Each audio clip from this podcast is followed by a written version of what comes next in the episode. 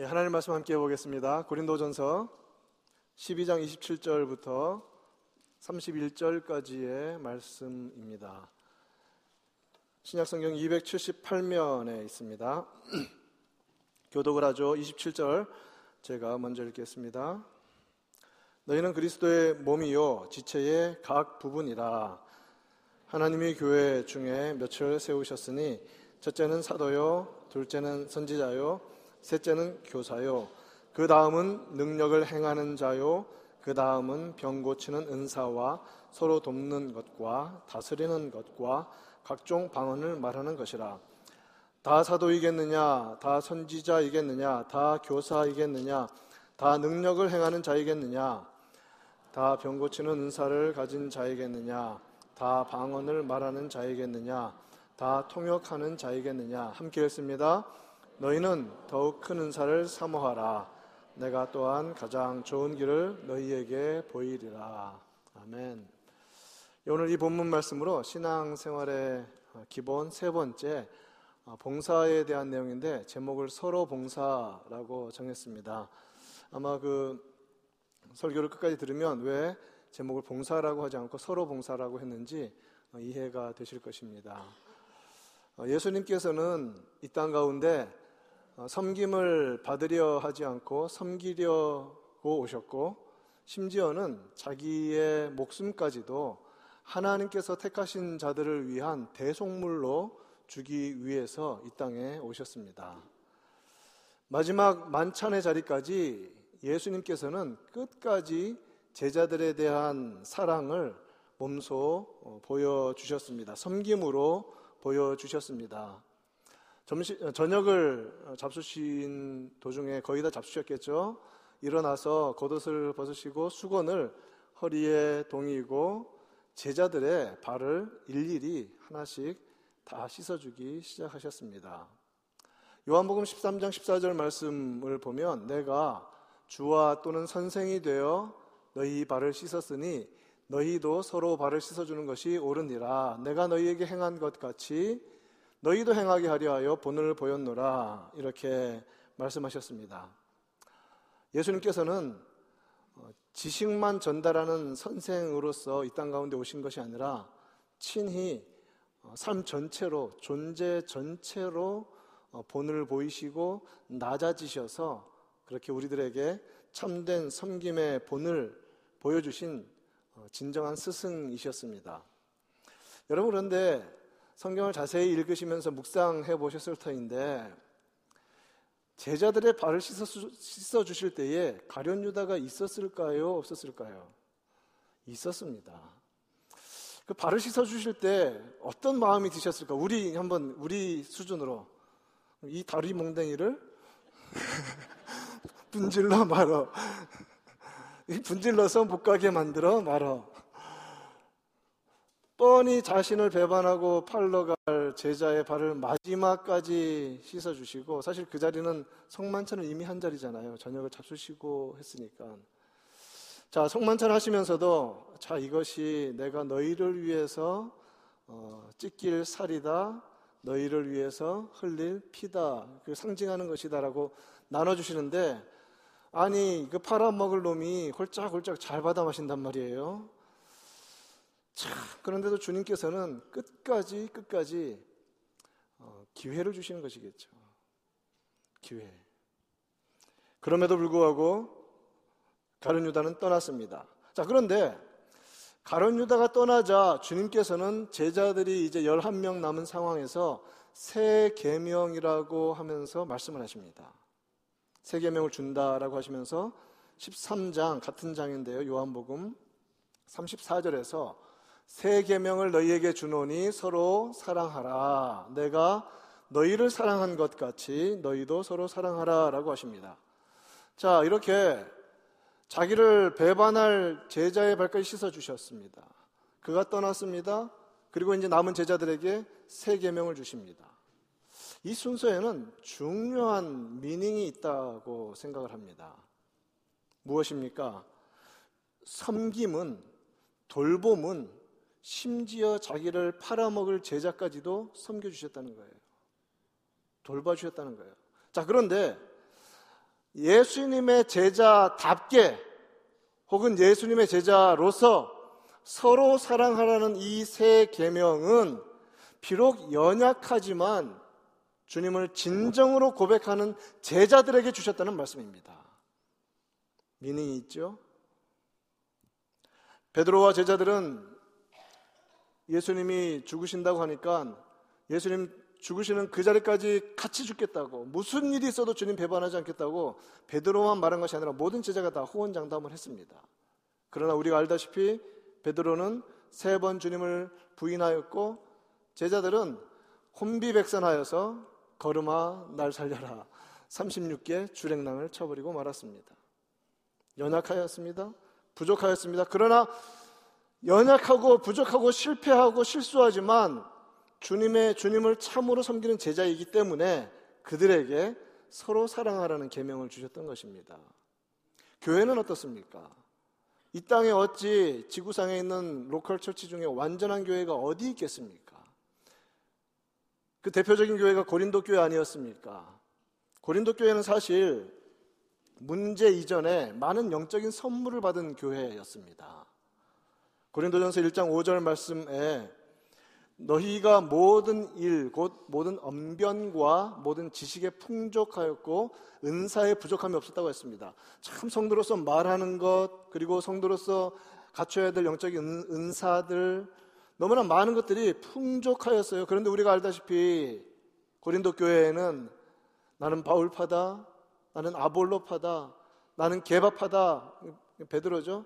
나는 이것저것 다 싫다, 나는 예수님 파다, 나는 그리스도 파다. 이런 분파가 있었고 교인들 사이에 소송이 벌어져서요. 세상 법정에다가 소송하는 일들까지 벌어지고 음행이 있었고 우상 재물의 문제 때문에 문제가 많았고 그리고 자신들에게 복음을 전하여 준 사도 바울까지도 걸고 넘어지면서 진짜 사도냐 가짜 사도냐 이렇게 말이 많았던 그런 교회였습니다. 그럼에도 불구하고 연약함과 문제가 많은 교회도 교회라 교회일지라도 주님께서 친히 세우셨기 때문에 이들 역시 서로 사랑하라는 계명에서 자유로울 수가 없었던 것입니다. 우리는 어떻습니까?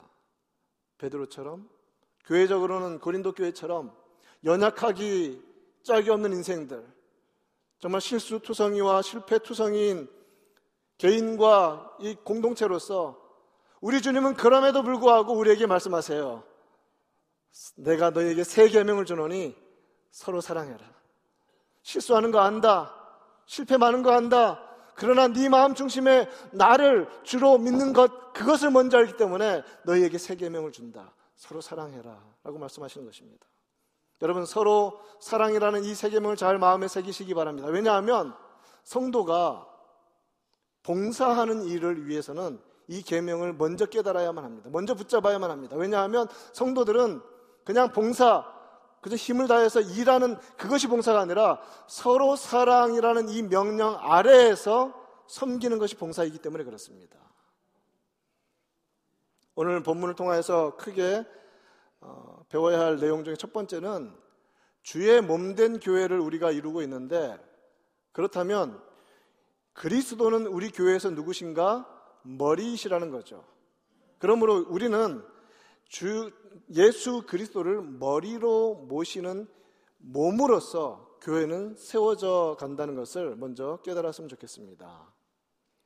오늘 본문 27절 말씀에서는 이렇게 말합니다. 너희는 그리스도의 몸이요 지체의 각 부분이다라고 말씀하시죠. 자, 교회는 예수 그리스도 예수 그리스도를 온전히 주님으로 고백하며 섬기는 자들의 모임입니다. 여러분 잘 들으세요. 교회는 예수 그리스도를 머리로 주님으로 고백하는 자들의 모임입니다. 이 자리에 있는 우리 모두가 예수님을 나의 구주, 하나님의 아들로 믿는 믿음으로 부름받아 왔습니다. 아직 그런 믿음이 생기지 않으셨다면 반드시 그 믿음을 달라고 기도하시고 반드시 그 믿음 안에 들어와야만 합니다. 그래야 진짜 교회의 일원이 되는 것입니다. 그것이 교회입니다. 너희는 그리스도의 몸이라 했으니 당연히 교회의 머리는 그리스도이시죠. 에베소서 1장 22절 말씀에서는 이 사실을 좀 더 분명히 말해줍니다. 그를 만물 위에 교회의 머리로 삼으셨다. 하나님께서 예수 그리스도를 온 모든 만물 위에 교회의 머리로 세우셨고, 자, 우리는 교회는 무엇입니까? 예수님의 몸이라는 거예요. 교회는 그의 몸이다라고 말씀하십니다. 마태복음 16장에서 보면 주님께서 가이샤라 빌립보 지방에 가셔서 제자들에게 물으십니다. 사람들이 나를 누구라고 하느냐? 대답을 합니다. 사람들이 주님께 대해서 사람들이 말하기를 엘리야다, 어, 얼마 전에 죽은 세례 요한이다, 혹은 예레미야와 같은 선지자다, 여러 가지 말로 합니다. 자, 그때 주님께서 제자들에게 무엇이라 물은지 아십니까? 너희는 너희는 나를 누구라 하느냐? 여러분 한 사람 한 사람에게 예수님은 누구십니까? 우리는 실수하는 게 너무 많아요. 뭐냐? 그 중에 하나가 뭐냐면 세상이 예수님에 대해서 말하는 걸 가지고 내가 그것을 취해버리는 거예요. 그렇지 않습니다. 주님은 우리에게 물으세요. 내가 너에게 무엇이냐? 너는 나를 누구라고 하느냐? personally 또 교회 공동체로서 정말 예수 그리스도가 누구이신지를 정확히 고백하기를 원하시고 그래서 베드로가 주는 그리스도시요 살아계신 하나님의 아들이십니다라는 고백을 할 때 맞다 나는 그런 고백을 원한다라고 하셨어요. 사랑하는 성도 여러분 예수님이 우리에게 누구십니까? 한번 같이 해봅시다. 시작. 주는 그리스도시요 살아계신 하나님의 아들이십니다. 여러분 그렇게 고백하는 자들의 모인 이 고백 공동체가 교회인 걸 믿으시길 바랍니다. 이 고백 공동체가 중요한 이유는 그래야 우리 지체가 손발이 다 몸에 떨어져 있으면서 나는 그 몸이야라고 말하는 것과 똑같은 거죠. 여러분 지체면 머리에서부터 명령하는 모든 명령을 끝까지 다 들어야 됩니다. 제가 손을 움직입니다. 손만 움직입니까? 아니죠. 뇌에서 신경을 통해서 명령하는 것이죠. 그러므로 교회라고 모였다면 여러분 예수님에 대한 바른 고백이 없다면 정확히 말하면 아직 교회 일원이 아닙니다. 그래서 예수를 주로 고백하며 세례받는 것이 그토록 중요한 거예요.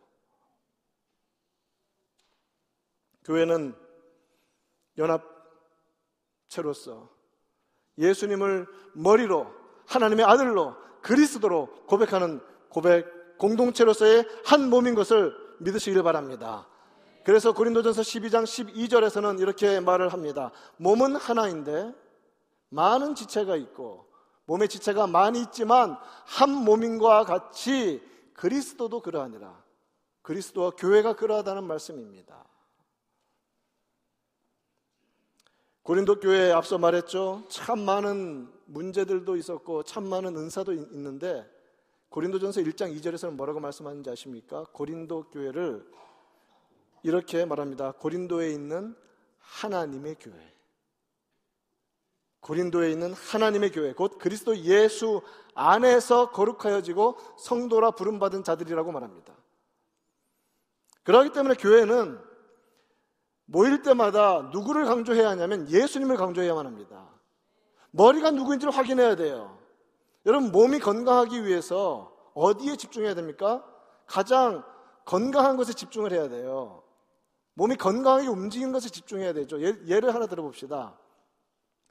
옛날 노래에 뭐 한 오백 년 살자는데 웬성하여 그랬는데 한 오백 년은 고사하고 제가 한 반백 년을 살아봤거든요. 반백 년을 살아보니까 한 40대 중반 이후로 40대 중반 아직 안 된 사람들은 좀 기다리세요. 금방 그런 증상이 나타나는데 어떤 증상이 나타나냐면 이 얼굴에 이제 이렇게 뽀드락지라 그러나요? 그것이 나면 저도 40대까지는 짜잖아요. 그러면 이틀이면 다 나왔어요. 이틀이면. 그런데 40대 중반 넘으니까 어떤 일이 벌어지냐면 이게 안 낫는 거예요. 이게 이상하다.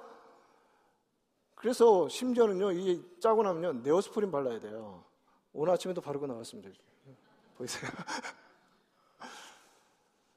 그런데 여러분 그 아십니까? 몸에 연약한 부분이 생길 때 어떻게 해야 빨리 낫습니까? 예를 들어서 얼굴에 이제 뽀드락지를 예를 들었는데 어떻게 해야 빨리 낫죠? 왜 이놈이 생겼지? 계속 관심 가지면서 후벼 파고 이걸 파내면 금방 나을 것 같아. 막 하면 이것이 나을까요? 안 나을까요? 절대 안 났습니다. 장담하건데 그걸로 인해서 큰 병 납니다. 얼굴 갈아야 됩니다. 무슨 말이에요? 교회가 정말 교회로 건강한 교회로 성장하려면 머리이신 예수 그리스도께 집중해야 되지.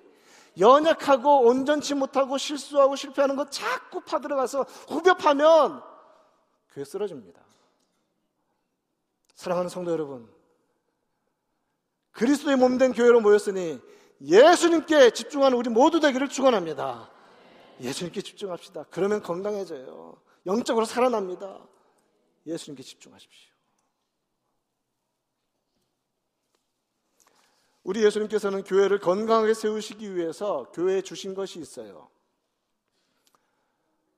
간단하게 말하면 직분과 은사를 주셨습니다. 우리 한번 따라해 볼까요? 직분과 은사. 예, 두 가지를 주셔서 교회를 세우도록 하세요. 교회가 건강하게 서도록. 28절 말씀 보면 하나님이 교회 중에 몇을 세우셨으니 첫째는 사도요, 둘째는 선지자요, 셋째는 교사요. 거기까지만 보면 지금 시대의 목회자에 해당하는 이 목양과 말씀 선포를 감당하는 직분이 초대교회 때는 고린도전서에서는 세 부류로 되어 있죠. 사도가 있고 선지자가 있고 교사가 있었습니다. 자, 그런데 에베소서 4장 11절 말씀을 보면 좀 더 구체적으로 나와 있는데 어떤 사람은 사도로 어떤 사람은 선지자로 어떤 사람은 복음 전하는 자로 어떤 사람은 목사와 교사로 삼으셨다라고 이렇게 말씀하고 있습니다.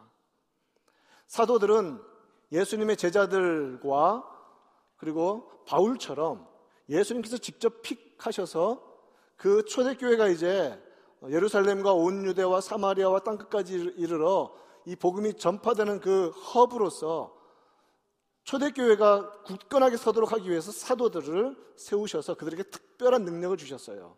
그래서 여러분 우리가 알다시피 어, 베드로나 바울 이 사람들이 죽은 사람도 살리는 그 능력들을 많이 행하는 것, 특별한 기적들을 많이 주셨지 않습니까? 사도들에게 특별한 시대였어요. 특별하게 세웠던 사람들이고 선지자라는 그룹도 있었습니다.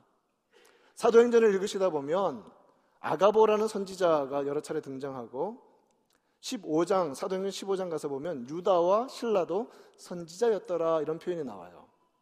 이들은 누구냐면 신약 성경이 다 기록되기 전까지 조금 더 구체적으로 말하면 사도 요한에 의해서 요한계시록이 다 완성되기 전까지 초대교회 안에 선지자라는 그룹을 하나님께서 허락해 주셨어요. 그래서 모일 때마다 예수 그리스도의 계시를 받아서 전해주는 것인데 여러분 그 계시가 우리에게 지금 이렇게 내려온 이 신약 성경의 내용과 크게 다르지 않습니다. 동일한 내용이에요. 그러나 이 written revelation 이것이 다 기록되기 전까지 하나님께서 초대교회 가운데 특별하게 택하셔서 계시를 사도들의 성도들에게 전해준 그 그룹들이 있었는데 그들이 바로 선지자라는 것입니다. 그렇기 때문에 사도와 선지자는 초대교회 이후로는 없습니다. 여러분 혹시 요즘 시대에 자기를 뭐 사도라고 말하고 자기를 선지자라고 말하는 사람이 있으면 절대 같이 놀지 마십시오. 큰일 납니다. 장담하건데 큰일 납니다. 또한 당시에 복음 전하는 자들은 어떤 자들입니까? 지금처럼 목회자들이 많아서 각 교회를 이렇게 담임하는 그런 시대가 아니었기 때문에 교회마다 가서 복음을 전하는 사람들이 있었어요. 그러니까 지금 시대의 선교사랑은 좀 다르죠. 교회마다 복음을 가르치러 다니는 복음 전하는 자들이 있었습니다. 그들에 대한 태도가 여러 가지로 나타나는데 어떤 사람은 그들을 배척하기도 하고 어떤 사람은 그들을 잘 웰컴하게 됐는데 이에 대해서 잘 말한 것이 요한 3서입니다. 요한 3서에서 말한 내용이 그 내용이에요. 자, 그러면 지금 시대에는 이 목사와 교사라는 이 목회 직분만 남았어요. 다른 직분은 아직도 있죠, 물론. 디모데 전후에서 말하듯이, 사도행전에서 말하듯이 집사도 있고 장로도 있습니다. 그건 초대교회 때부터 처음부터 이렇게 내려온 직분인데 목회적인 직분으로서는 목사와 교사가 남아 있는 것이죠.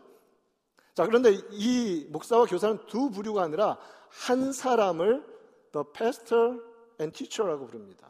the pastor and teacher. 이 페스터라고 번역이 되는데 여러분 페스터는 목양자라는 뜻이 있죠. 그래서 원어에 가서 보면 어, 직역을 하면 패스터가 아니라 셰퍼드예요. 목자. 목자와 교사를 주셨어요. 그래서 목회자가 감당하는 큰 두 가지 직분이 뭐냐면 하나님의 양들, 예수님의 양들을 목양하는 일을 합니다. 그래서 많은 교회 가면 여러분 어, 이전에 교회 출석하신 경험들 되, 되, 어, 떠올려 보시면 담임 목사님 방을 목양실이라고 정해놓죠. 목양실, 목양하는 것입니다. 하나님의 양들을 돌보는 곳이라는 뜻이죠. 목양과 가르치는 일들. 그 두 가지 직분을 위해서 목사와 교사를 세우셨습니다. 자, 그런데 교회 안에 이런 영적인 직분, 목회적인 직분을 세워주신 이유가 무엇이냐? 목적이 있는데 에베소서 4장 12절 말씀에서 명확하게 그 목적을 말씀해 주십니다. 같이 한번 읽어보겠습니다. 시작. 이는 성도를 온전하게 하여 봉사의 일을 하게 하며 그리스도의 몸을 세우려 하십니다. 저 세 가지가 있는데 여러분 저 세 단계가 온, 성도를 온전하게 하는 일, 그 다음에 봉사의 일을 하게 하여서 그리스도의 몸을 세우는 것은 순서적으로 그대로 지켜야만 합니다. 목회자들이 있는 이유가 뭐냐면 성도들을 온전하게 하기 위해서 있는 거예요. 성도들을 온전하게 하면 그들이 온전하게 되어서 어떻게 할 수 있냐면 교회를 위해서 봉사할 수 있는 것입니다. 그러면 성도들이 온전하여서 봉사하다 보면 그리스도의 몸 된 교회가 건강하게 서는 거예요. 영적인 직분, 목회적인 직분을 맡은 자들이 가장 먼저 해야 되는 일은 성도들을 온전하게 양육하고 훈련시키고 세워주는 일입니다. 성도가 성도답게 성장하도록 주의 말씀으로 가르치는 거예요. 꼭 집에서 매일 집밥 먹잖아요. 여러분, 애들이 집밥 안 먹고 딴 거 먹으면 건강에 안 좋잖아요. 잘 성장하려면 열심히 집밥을 먹어야 됩니다. 질리지 말고 수십 년 삼시세끼 꼬박꼬박 집밥을 먹으면 건강합니다. 애들은 잘 자랍니다. 성도들을 온전하게 한다는 것은 이렇게 영적으로 양육하는 일이에요. 조금 더 다른 개념으로 본다면 성도들을 갖춰주는 것입니다. 영어로 표현하면 equip 시킨다는 말이에요. equipment라는 것이 뭐 설비, 뭐 기 구, 뭐 기계 이런 뜻이 있잖아요. 그러니까 성도들이 봉사의 일을 할 수 있도록 익힙시켜 주는데 무엇으로 익힙시켜 주냐면 진리의 말씀으로 익힙시켜 주는 거예요. 그래서 그것을 양육한다는 거죠. 그것을 훈련이라고 표현하는 것입니다. 진리의 말씀으로 익힙되어서 봉사의 일을 해야만 합니다. 순서가 그렇게 되어 있다는 거예요. 여러분, 하나님의 말씀을 먹고 자라나서 영적인 근력과 영적인 지구력이 강한 죄의 성도들 다 주시기를 축원합니다. 그리고 나서 봉사하시라는 거예요. 여러분 주의 교회는 단순한 젊음이나 어떤 그 세상적인 기술로만 하는 게 아니에요. 영적인 영적인 근력, 영적인 갖춰짐을 가지고 섬겨야 됩니다.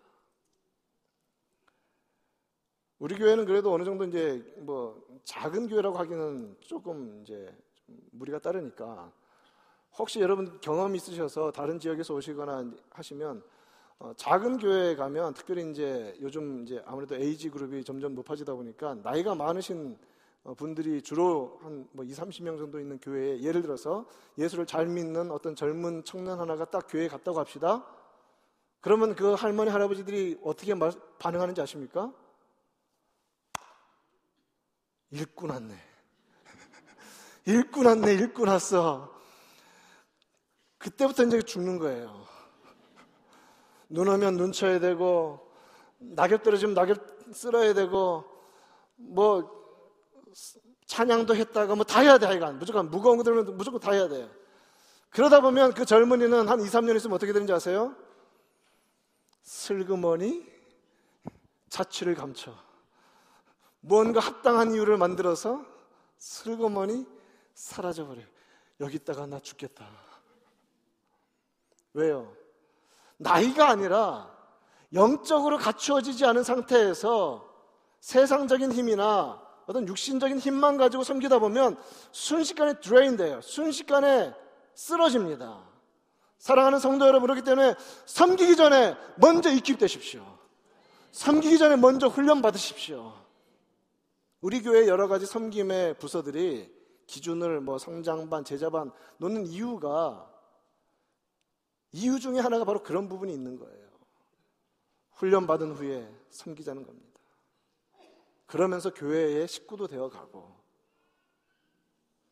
사랑하는 성도 여러분 훈련 받으십시오. 성장반, 제자반, 사역반 하십시오. 왜? 주의 몸된 교회를 위해서 봉사하기 위해서 온전한 주의 성도로 서기 위해서 훈련 받아야 됩니다.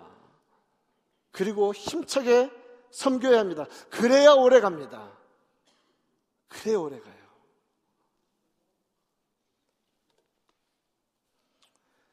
주의 몸된 교회를 위해서 이렇게 직분자들을 세워주시고 또 하나님은 주의 몸된 교회를 세워가기 위해서 한 사람 한 사람 한 사람에게 영적 은사를 주세요.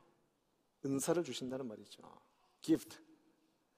28절 말씀 뒷부분을 보면 그 다음은 능력을 행하는 자요. 그 다음은 병 고치는 은사와 서로 돕는 것과 다스리는 것과 각종 방안을 말하는 것이다. 이렇게 되어 있죠.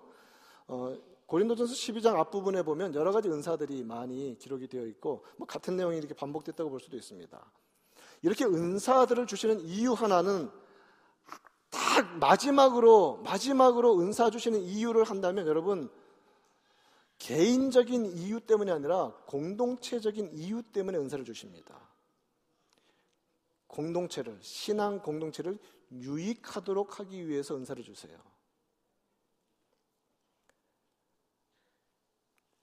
고린도전서 12장 7절 말씀에서 각 사람에게 성령을 나타내심은 유익하게 하려 하십니다. 그래서 공동체가 유익해지면서 지체인 자신도 유익을 얻는 거예요. 영적인 유익이. 그렇지 않습니까? 몸 전체가 건강해야 손 발이 유익을 얻는 거 아닙니까? 바디로서, 완바디로서 교회 전체가 먼저 유익함을 얻도록 하기 위해서 한 지체 한 지체에게 영적인 은사를 나눠주시는 거예요. 그것도 하나님의 뜻대로 나눠주시는 것입니다. 성령께서 주도적으로 나눠주세요. 고린도전서 12장 11절 말씀처럼 이 모든 일은 같은 한 성령이 행하사 여러분 잘 들으세요. 그의 뜻대로 성령의 뜻대로 각 사람에게 나누어 주시는 것이다 라고 합니다. 그렇기 때문에 우리는 은사를 받고 싶어 하는 은사들 있으시죠? 그래서 은사를 위해서 막 기도도 열심히 하잖아요. 그런데 안 주실 때도 있고 주실 때도 있고. 근데 주시는 건 여러분이 때를 잘 써서 주신 것이 아니라 원래 주려고 했기 때문에 주신 거예요.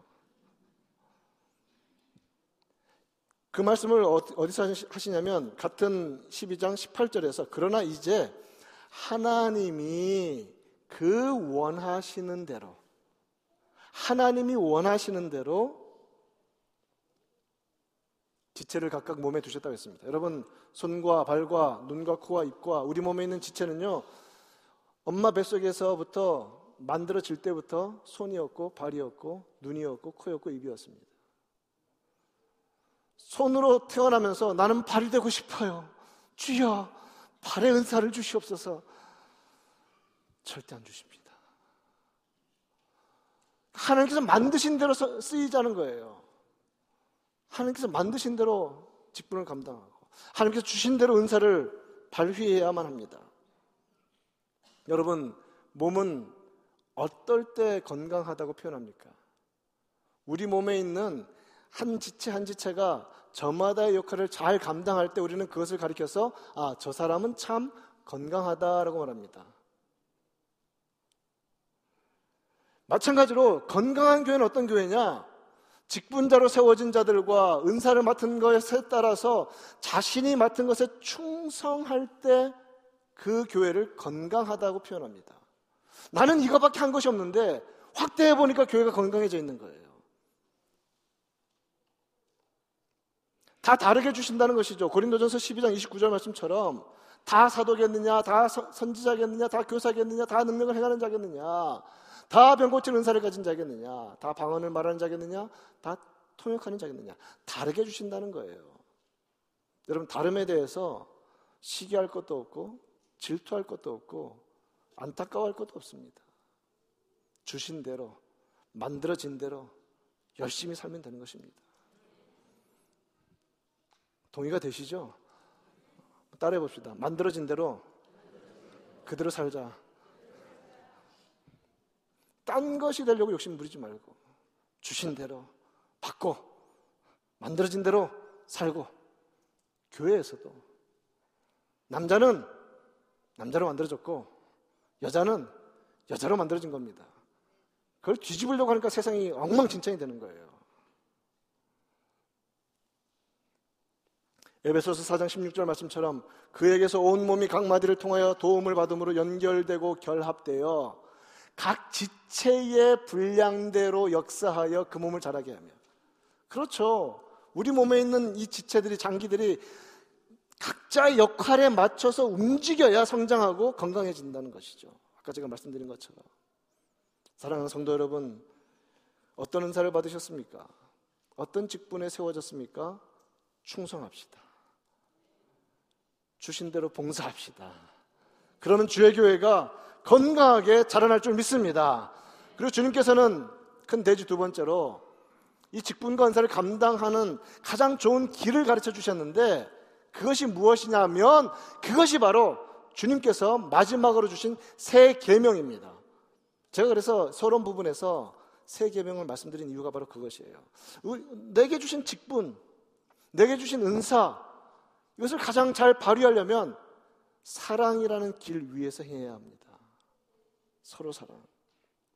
31절 말씀을 봅시다. 너희는 더욱 큰 은사를 사모하라.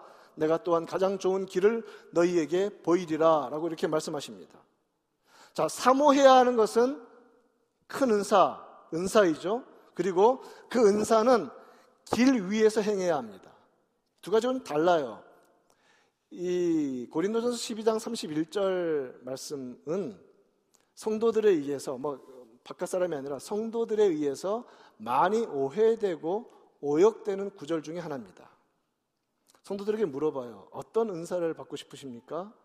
예, 저는 가장 큰 은사를 받고 싶습니다. 가장 큰 은사가 뭐죠? 사랑의 은사를 받고 싶습니다. 제가 이렇게 말할 때는 대답을 함부로 하지 마세요. 틀리, 유도 질문에 넘어가면 안 됩니다.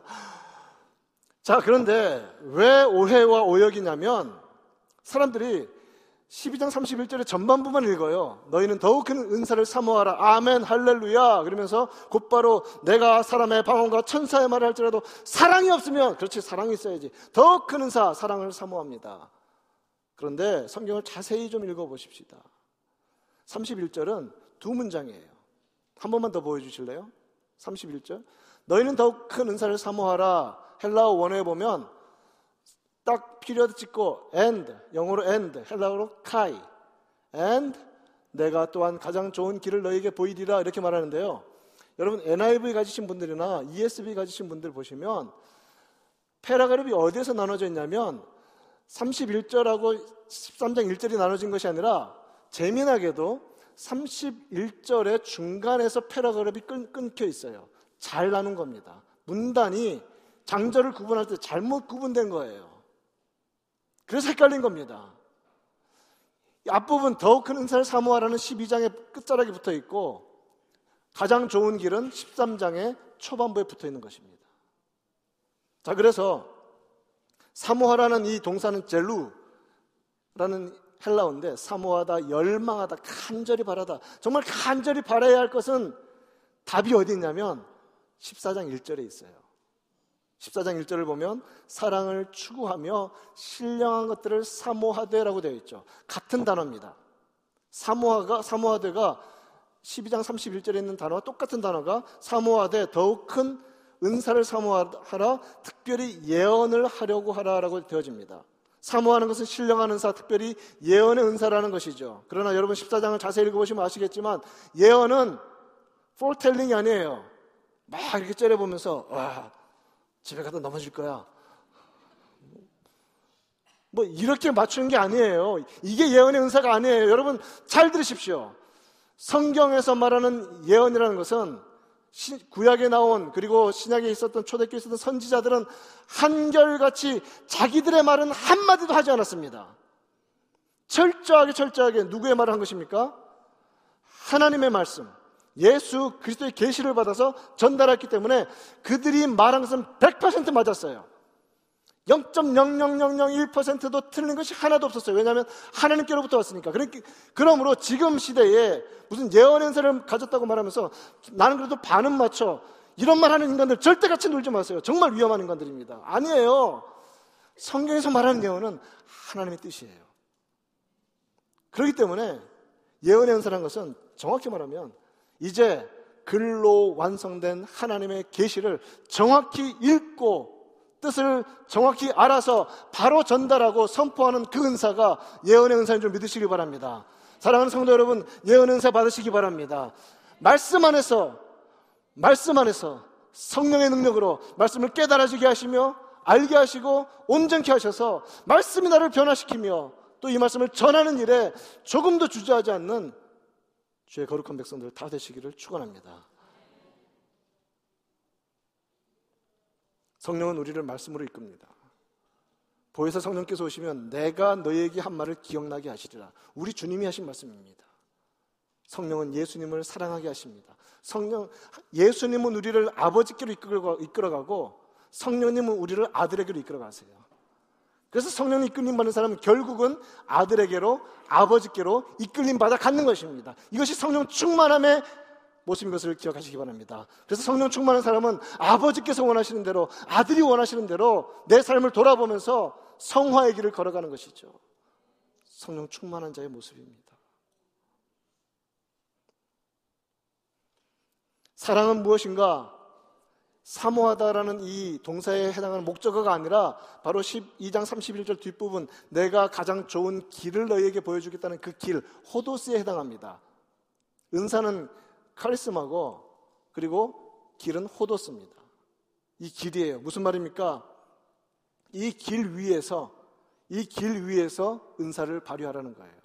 그래서 14장 1절 말씀 아까 보셨지만 사랑은 사모하라고 되어 있지 않고 추구하라고 되어 있어요. pursue, 추구하라, 따라가라.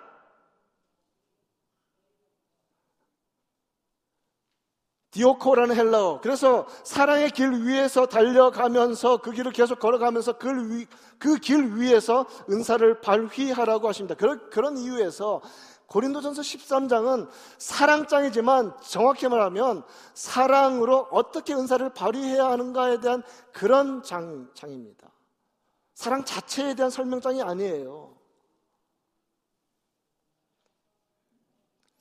끊임없이 은사와 사랑을 연결시켜주고 있습니다. 그러므로 사랑은요, 은사를 발휘하도록 하는 길이죠. 그래서 사랑은 one of the gifts가 아니라 the way of using gifts입니다. 그 은사를 사용하는 길로서 사랑을 쓰라는 거예요. 그래서 13장을 보면요. 사랑과 사랑이 없다면 이 모든 은사들이 아무것도 아니라는 말을 계속하는 거예요. 13장 1절 어, 보기 전에 그래서 사랑은 이렇게 표현해 보죠. 사랑은 은사를 발휘하기 위해서 성도들 교회 아래 근본적으로 깔려 있는 지하수와 같은 것이어야 되고 기반과 기초 같은 것이 되어야만 합니다. 자, 이 기반과 이 기초 위에서 사랑을 행하면 어떻게 되느냐? 13장 이제 들어가 봅시다. 1절. 내가 사람의 방언과 천사의 말을 할지라도 첫 번째로 나오는 게 방언이에요. 여러분 아십니까? 12장에서 보면 방언의 은사는 12장에서는 그 은사, 은사나 직분을 중요도에 따라서 해놨는데 맨 마지막에 가 있어요, 방언이. 그런데 재미나게 13장 들어와서 제일 먼저 언급되는 게 뭐냐면 방언이에요. 무슨 말입니까? 사랑 없이 하기 쉬운 가장 좋은 게, 뭐, 하, 쉽게 한다는 말이 아니라, 하면서도 사랑을 잘 가져가지 못할 수 있는 가장 위험한 것 중에 하나가 방언이라는 것을 지금 이 구조적으로 우리들이 설명해 주고 있는 거예요. 내가 사람의 방언과 천사의 말을 할지라도 사랑이 없으면 소리나는 구리와 울리는 꽹가리가 되고 예언하는 능력, 모든 믿음이 있을지라도 사랑이 없으면 아무것도 아니고 구제하고 몸을 불사르게 내어줄지라도 사랑이 없으면 내게 아무 유익이 없는다. 여러분, 이 말은 뭐냐면 사랑은 기프트가 은사가 아니라 사랑을 가지고 하느냐, 사랑 없이 하느냐 이 차이를 지금 얘기해주고 있는 거예요. 그러니까 얼마든지 사랑 없이 교회에서 봉사할 수 있다는 거예요. 그런데 그렇게 하면 유익이 없다는 거죠. 주님은 아십니다. 사람 눈은 속여도. 여러분 속이려면 끝까지 들키지 마세요. 근데 주님은 아십니다. 사랑이 없다면 사랑으로 행하지 않으면 내 자신이나 공동체에 아무 유익이 없다는 것입니다. 주님께서 우리에게 직분과 은사를 주셔서 교회를 세우고자 하실 때 사랑으로 감당하라는 그런 말씀을 하고 계신 것입니다. 그렇기 때문에 사랑으로 하면 사랑으로 하면요. 직분을 우리가 감당하거나 은사를 발휘할 때 사랑으로 하면 이제 13장에서 우리가 너무나 좋아하는 거 있잖아요. 사랑은 오래 참고 그러니까 사랑으로 하면 참으면서 직분을 감당할 수 있어요. 사랑으로 하면 봉사를 참으면서 할 수 있어요. 사랑은 사랑은 오래 참고 사랑으로 하면 온유할 수 있습니다. 사랑으로 하면 시기하지 않아요. 아유 나는 요거밖에 안 했는데 쟤는 저만큼 안 해. 얼마나 우리 속에 있는 이 시기 질투 교회 안에서 섬기면서 무엇이 없으면 사랑 없으면 댐방 튀어나옵니다. 사랑 없으면 시기하고 사랑으로 하지 않으면 그리고 사랑으로 해야 자랑하지 않을 수 있고 사랑으로 해야 교만하지 않고 사랑으로 해야 무례히 행치 않고 사랑으로 해야 자기 유익을 구하지 않고 교회 유익을 구하고 남의 유익을 구하고 사랑으로 해야 성내지 않고 성깔 부리지 않고 왜 그렇게 사역하면서 뭐 성깔을 부리는지 사랑으로 해야 성깔 부리지 않습니다. 사랑으로 해야 그리고 사랑으로 해야 어떤 일이 있어도 참을 수 있고 믿을 수 있고 바랄 수 있고 견딜 수 있는 것입니다. 사랑으로 해야. 사랑하는 성도 여러분, 사랑으로 직분을 감당하십시다. 사랑으로 은사를 발휘하십시다. 그 이야기를 이 고린도전서 13장을 하고 있는 거예요. 사랑으로 하라고. 사랑과 섬김은 분리되지 않습니다.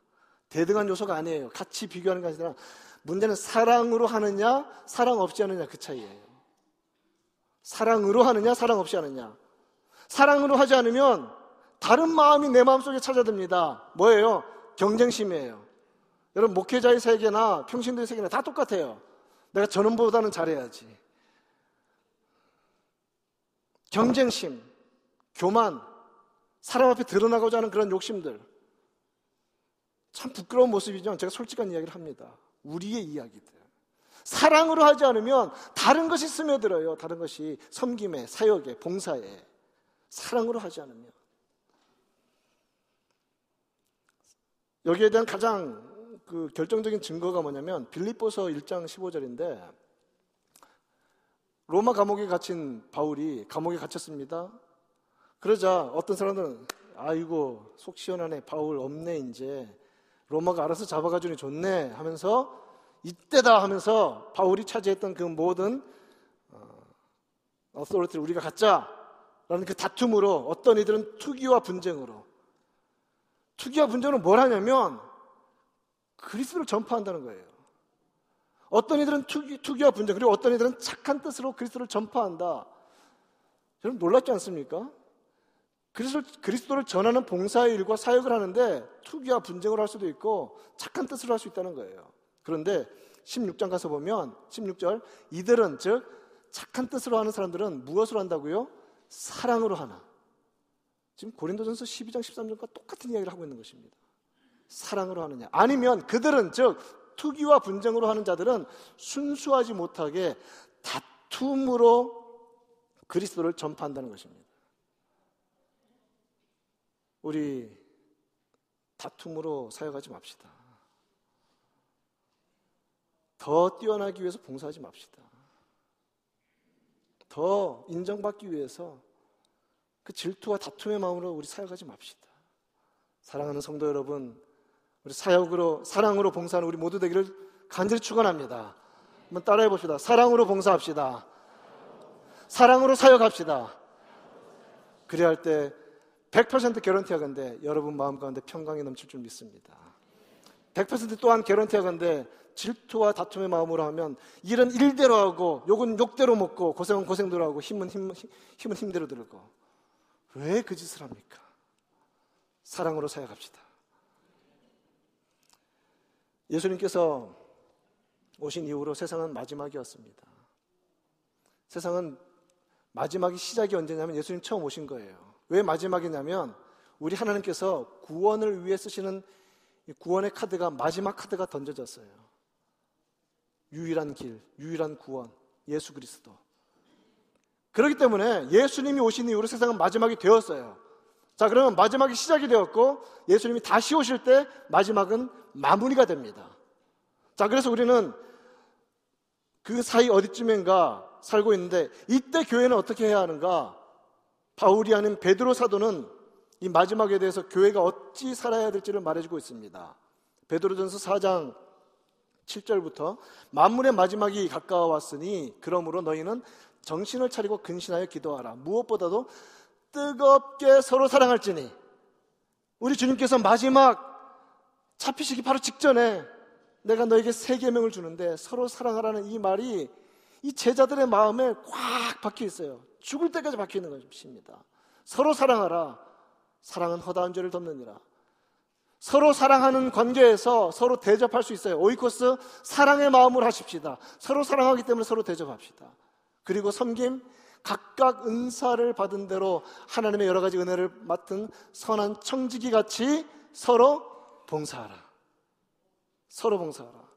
사랑, 대접, 봉사, 교회 안에서 이루어지는 이러한 모든 것들은 서로 사랑, 서로 대접, 서로 봉사입니다.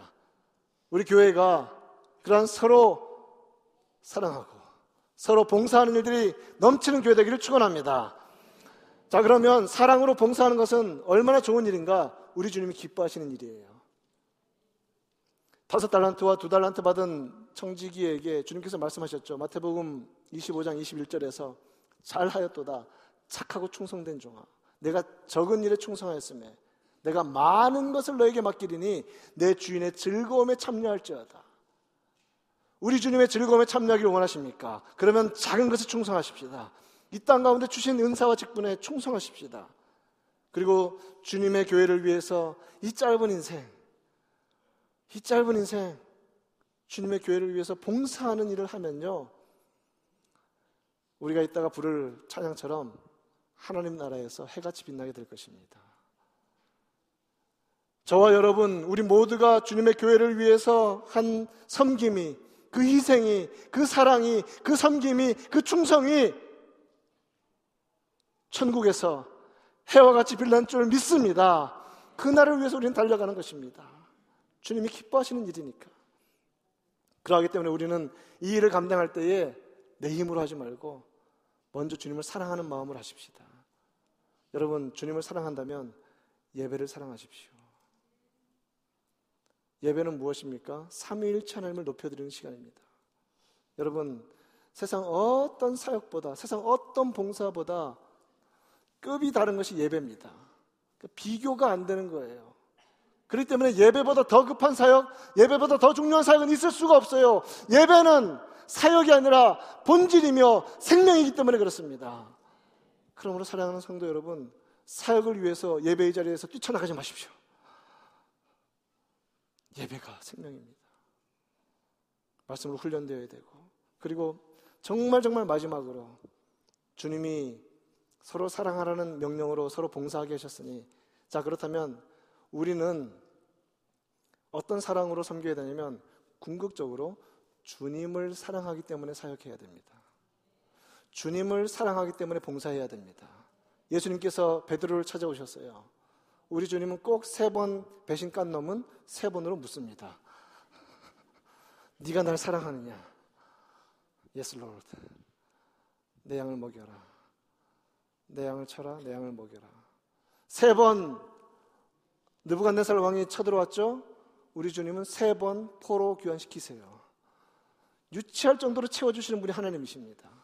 자, 그런데 물으세요. If you truly love me, 네가 진정으로 날 사랑한다면, feed my sheep, take care of my sheep. 양들을 먹이는 것, 목양하는 것, 말씀을 선포하는 것, 일하는 것, 다 사역이죠. 그런데 그 근본적인 이유가 무엇이냐면 예수님을 사랑하기 때문에 사역하라는 거예요. 사랑하는 성도 여러분, 예수님 사랑하기 때문에 봉사합시다. 예수님 사랑하기 때문에 사역합시다. 그리하면 교회는 일어설 것입니다. 그리고 우리 자신도 유익해지고 그 모습을 보고 교회를 섬기며 자라난 자녀들의 생애는 복될 것입니다. 이 놀라운 은혜가 우리 개인과 가정과 교회 가운데 충만히 넘치기를 우리 주님 예수님의 이름으로 축원드립니다. 하나님 아버지 감사합니다. 봉사하는 일은 내 힘으로 내가 무언가를 할 수 있기 때문이 아니라 우리가 주님을 너무 사랑하기 때문에 또 주님께서 명령하셔서 서로 사랑하라고 명령하셨기 때문에 교회를 위해서 섬기는 것임을 깨닫습니다. 주여 이 시간 머리 숙인 모든 지체들 한 사람도 예외 없이 부르셨고 한 사람도 예외 없이 영적인 은사를 주셨으니 한 사람도 예외 없이 말씀으로 익힙되어서 봉사의 자리에서 주님을 섬기는 놀라운 은혜가 있게 하여 주시옵소서. 예수님의 이름으로 기도합니다.